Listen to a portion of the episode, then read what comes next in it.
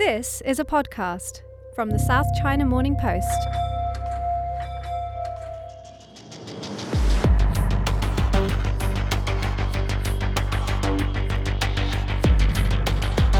Hey everyone, welcome back to a new episode of Inside China Tech. So the big news in this week's China tech scene is Meituan Dianping's earnings result as well as you know news that they're paring back sort of their mobile operations in international markets. So today I have with me Michael Norris, who is a Shanghai-based consultant who regularly consults and writes about companies like Meituan and Alibaba's Ele.me. And so yeah, let's listen to what you have to say. Let's get right into it. Hey Michael, how are you doing? I'm well, thank you. And yourself? Yes, very good. So today we are very happy to have you on to talk about this very sort of famous business model that a lot of Chinese tech companies have. So it's this uh, platform ecosystem model. So maybe Michael, if you could do us a favor and tell us what this model is exactly. Yeah, sure. So in the tech world, we use the term platform a lot. Uh, when I'm talking to clients about China, I tend to talk in terms of super apps and ecosystems.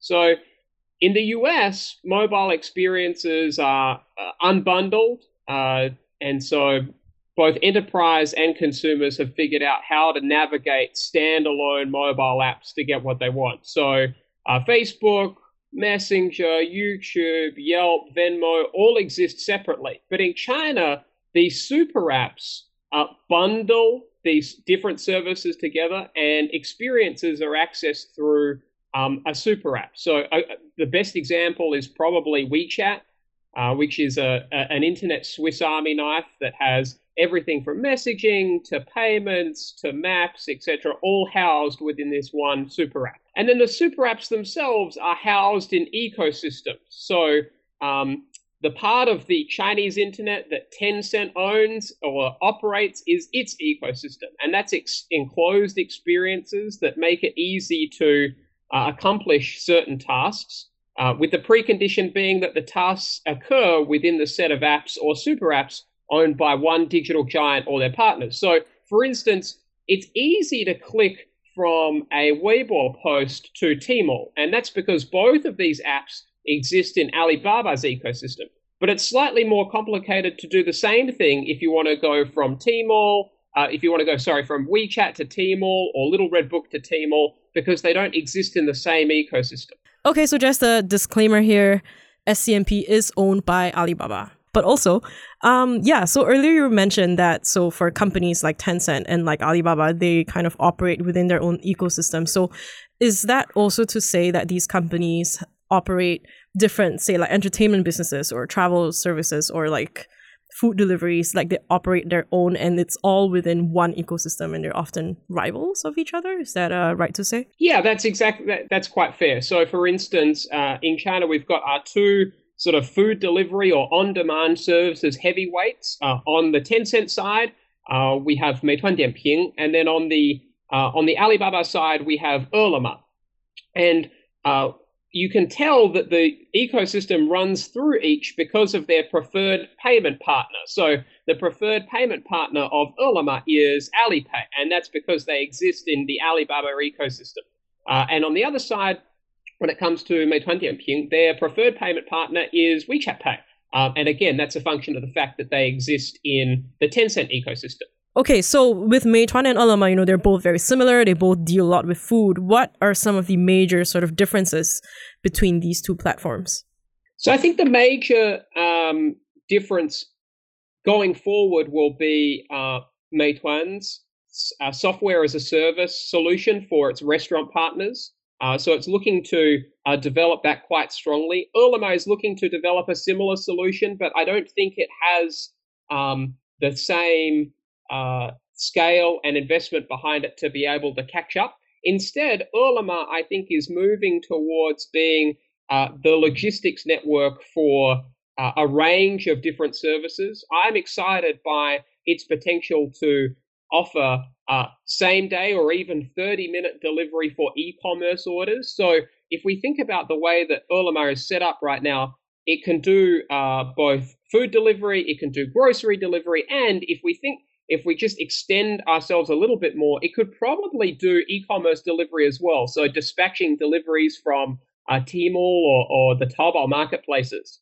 and that would give uh, Tmall and, and Taobao customers the option potentially of getting their uh, product within the hour or waiting a couple of days via a regular courier service. Um, and again, if you're in a fix and you need something urgently, uh, the ability to be able to have that same day delivery, um, which is a feature that um, uh, Alibaba's competitor Jingdong has, but uh, Alibaba does not have at the moment. That's that that seems like a logical place for Ele.me to be able to develop and as well um, strengthen Alibaba's overall ecosystem and proposition to consumers. What is the benefit actually for companies to sort of push this ecosystem model? Why why is it so important for them to have users use as many services as they want within this ecosystem? I guess when it comes to China's digital giants, they have a fascination with uh, traffic, traffic being uh, the internet traffic and, and, and the users. And the idea is to service those users within um, a range of services without them going and giving traffic to your competitor. So I guess one of the key differences in terms of how uh, your China internet entrepreneurs and perhaps your internet entrepreneurs in the States think about users and traffic is that um, Chinese entrepreneurs have, uh, internet entrepreneurs have a fascination with ensuring that uh, even once uh, a user has finished that element of their transaction, then the next thing and then the next thing and the next thing that they go and do is facilitated by that partner ecosystem. Whereas in the US, um, entrepreneurs are far more happy to design a great product. And once that um, uh, the user has used the product, then they're happy to see that traffic go. So it's a, it's I guess the difference, if we were to sort of simplify it, is just around how uh, those two s- different sets of entrepreneurs conceptualize uh, both tra- the acquisition and the retention of traffic. Yeah, so Michael, it really sounds to me like for China, they're very much more um, concerned about user stickiness, which is like if one user is able to be in one ecosystem and is able to do a range of things, whether it be calling a taxi or ordering food or playing games or messaging their friends, that they're more likely to then be compelled to use other services? Yeah, that's right. And, and of course, that has um, knock on effects when it comes to monetization. So I guess your typical uh, path to uh, monetization in a Chinese uh, in a Chinese internet entrepreneur's mind is first uh, get a bunch of users and then increase the user stickiness and then take that user stickiness to market so that you can get more ad revenue or that you can get uh, more in-app spending and then boost those as part of your uh, next phase of growth. Yeah and that also helps with like uh, advertising right? Like being able to compile like user data uh, or have an overview of how consumption is a thing so that they can better target advertisements yeah, exactly. Uh, and of course, some some data is uh, more valuable than others. So, for instance, uh, if we're talking in the context of food platforms, understanding the food preferences of hundreds of millions of people across different districts is, of course, very valuable. But uh, when it comes to perhaps things like a, a personal mobility on a share bike, that data is less valuable. So, again, um, the value is determined by the service that you're accessing. Cool. So speaking of food delivery today, you know, we really want to do sort of a deep dive into what's happening with Meituan. So with Meituan, we know that yeah. um, originally they started as primarily i think like a more groupon sort of thing where they were they were doing like group buying deals and then they've eventually moved into food delivery which i think is now their main sort of uh, deal and their main rival is Ele.me which also started out as food delivery uh, platform. But what's interesting right now is I think these two platforms have sort of evolved into more than just delivering food to people's doorsteps. So, yeah, Michael, maybe you can tell us more about how these two companies have sort of evolved from just, you know, being like a platform where people order dinner or lunch.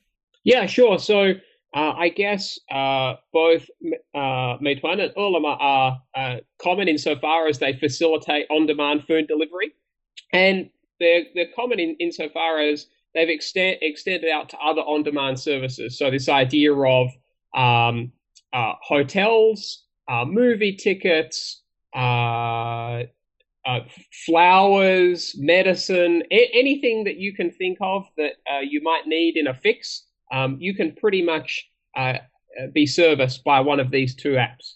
And um, I understand um, that for Meituan specifically, they also had like a big partnership with Mobike. And recently, there's been a lot of news about Meituan and Mobike. Uh, would you be able to elaborate? Before its listing uh, on the Hong Kong Stock Exchange last year, uh, Meituan acquired uh, Mobike. And uh, in my very humble estimation, that's been a bit of a disaster. For listeners who don't know, Mobike is basically a bicycle sharing sort of uh, company. So uh, basically, they Mobike and Ofo they were these two big bike sharing companies where you could, you know, instead of having your own bike, you could just scan like a QR code and then rent a bike for half an hour and then just return it anywhere. So these two companies um, basically expanded globally and tried to, and it became like huge unicorns with lots of investment. However, um, yeah, there's been some issue with that. So, Michael, over to you. No, that no, that's absolutely fine. So, just um,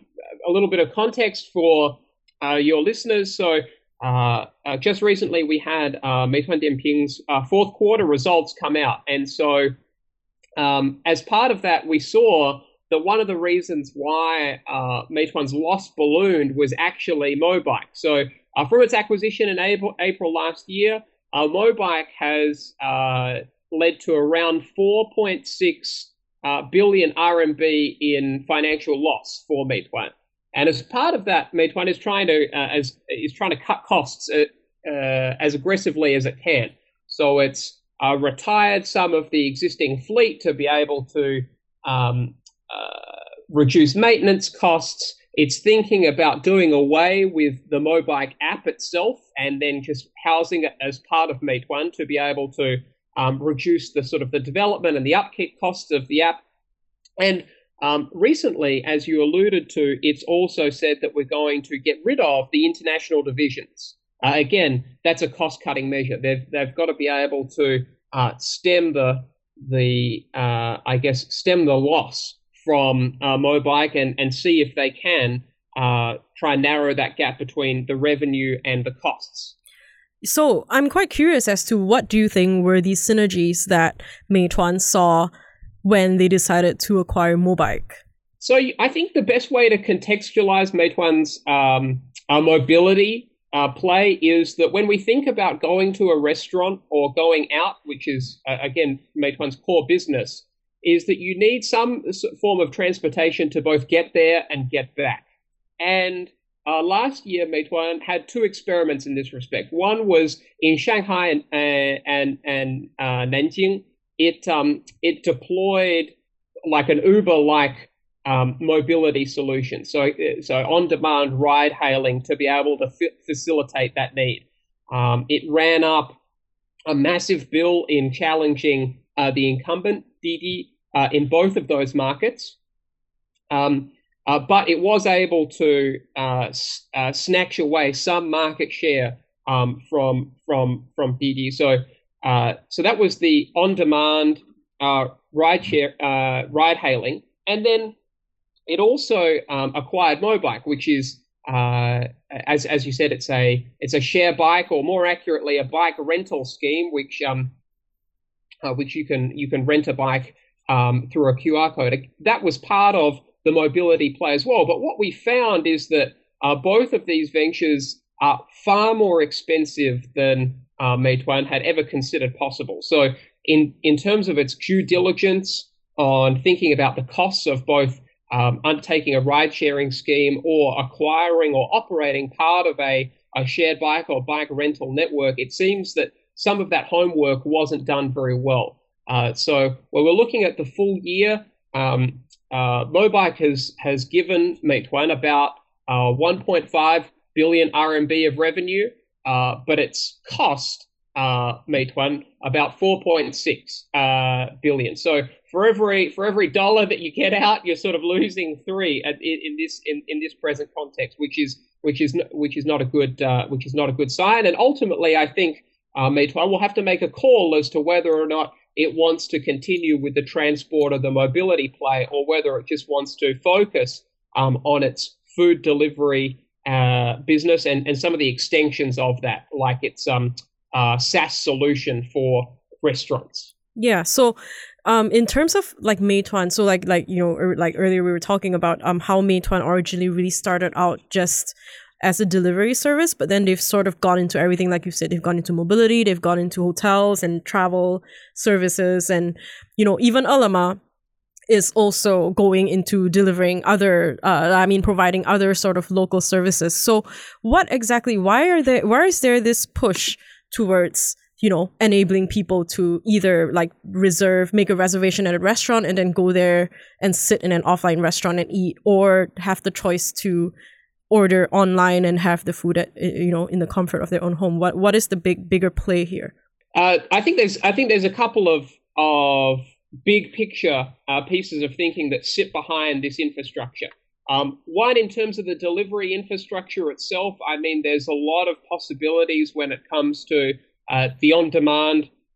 Doesn't necessarily have to be food delivery, but it can be on demand anything. So when I think of um, Ele.me's logistics network, uh, it's got about 3,000 distribution centers around the country. And at the moment, it's doing um, not only on demand food delivery, but it's doing on demand grocery delivery. So um, uh, the logistics network that's behind Ele.me also dispatches grocery orders for uh, Alibaba's uh, Hema supermarkets. What exactly is a Hema supermarket? Oh, right. Uh, so uh, a Hema supermarket is a supermarket um, which is uh, it combines both online and offline orders in the same store. So uh, you can walk in and you can buy your groceries just as you normally would, but also you can order groceries online from the um, the supermarket, uh, that particular supermarket, and have them delivered either same day or next day. So that sounds like a big part of Alibaba's new retail push, or at least that that's what they're calling it, like this integration of uh, online and offline retail. Yeah, that's right. So um, was uh, one of Alibaba's first forays into offline retailing. Um, they've extended Hema to about 100 shops across uh, China's different cities. And um, based on its financial results last year, it does very well. So, in terms of the revenue that it generates per square meter, uh, it's about three to five times more than uh, competitor supermarkets, and 60% of its orders in mature stores are coming from um, online rather than walk in. So it's been a uh, it's been a great success, and of course, part of that success, especially when you've got 60% of orders uh, coming online, is the ability to be able to deliver that, and that's where Ele.me's logistics network comes in. Um, so basically, do you see that for Meituan, they're also making a similar sort of play for having it be either online or offline when it comes to food or local services?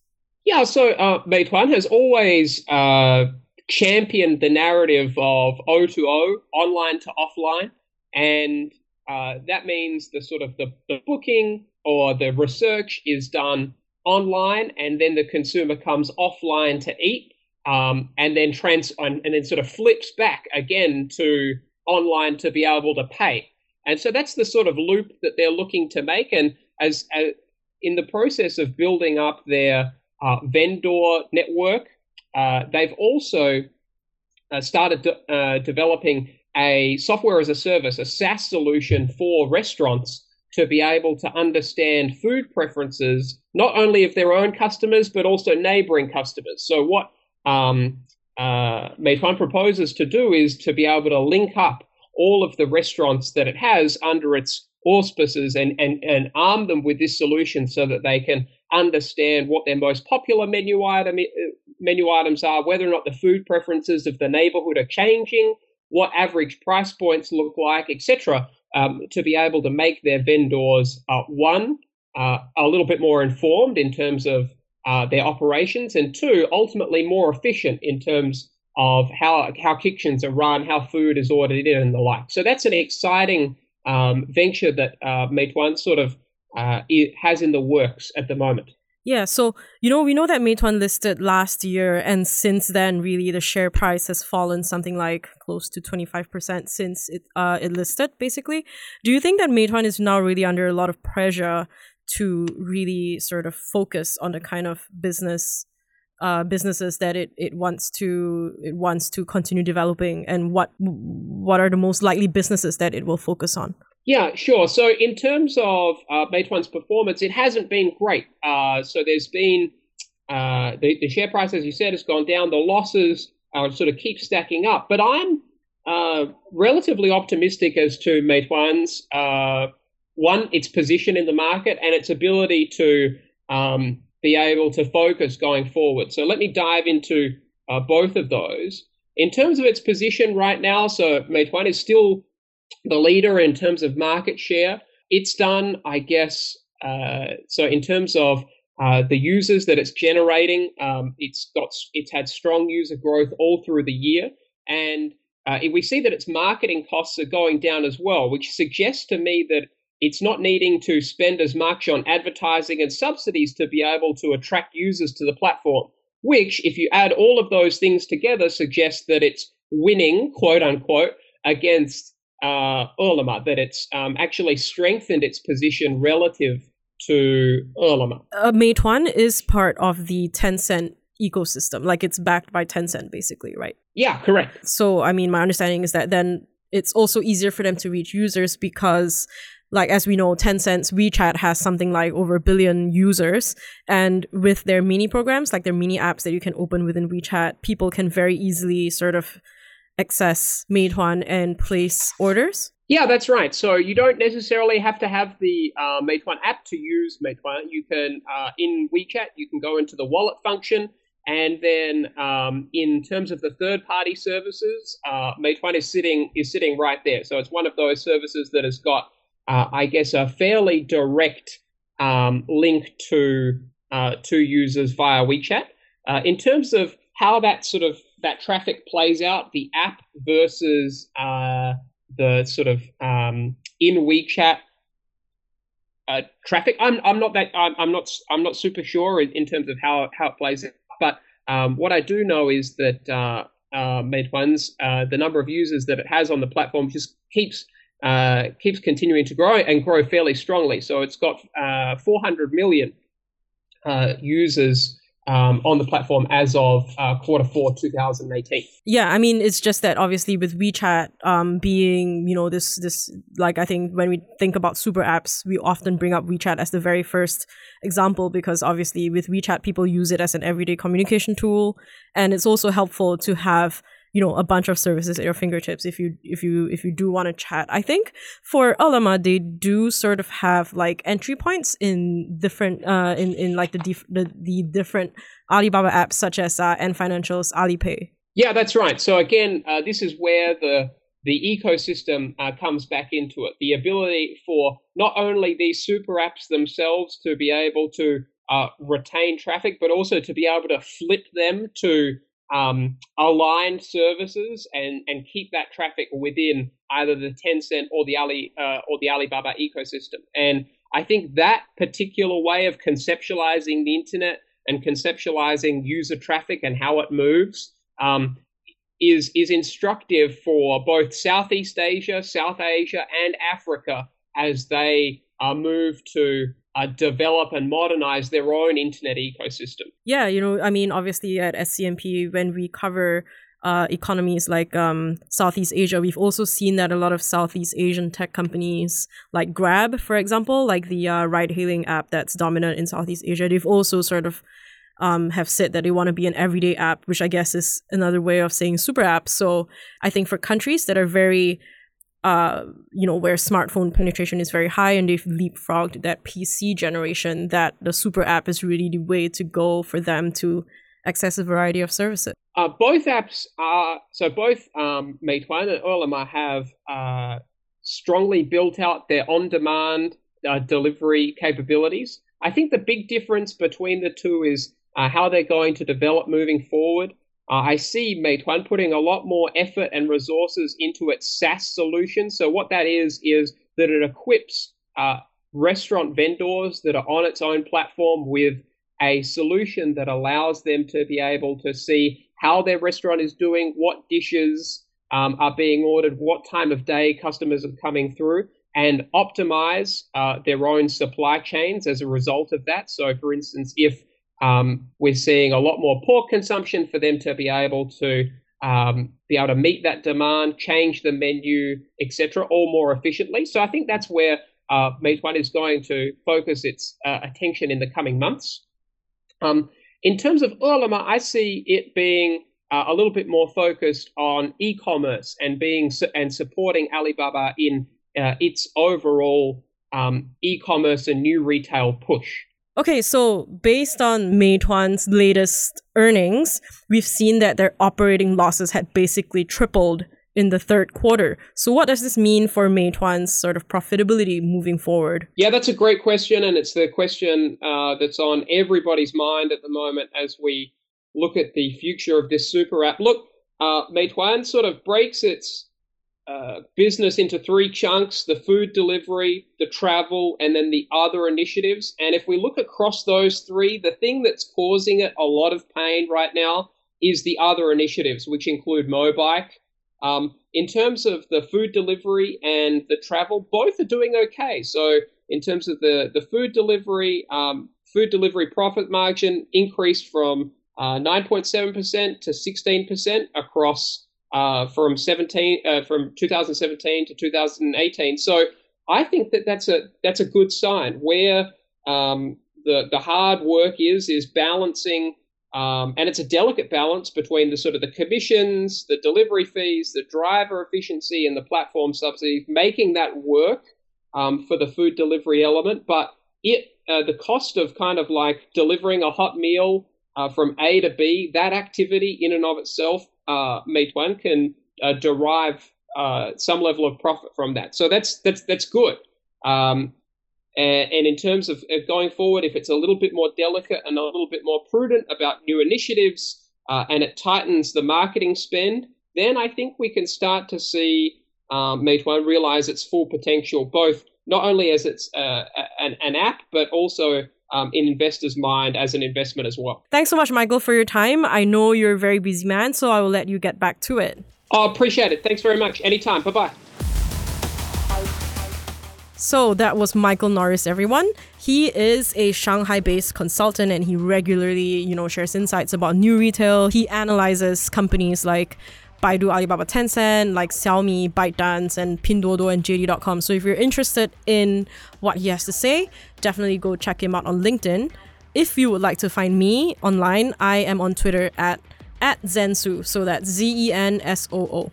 Also, if you're interested in our tech coverage, we are publishing stories daily. Come to scmp.com slash tech. Finally, if you're enjoying this podcast, and I hope you are, please definitely rate us accordingly on iTunes, like five stars. You know, we are also available on Stitcher and Spotify. So definitely check us out there. Subscribe. We will be putting out new content, fresh content every week on Friday. Bye.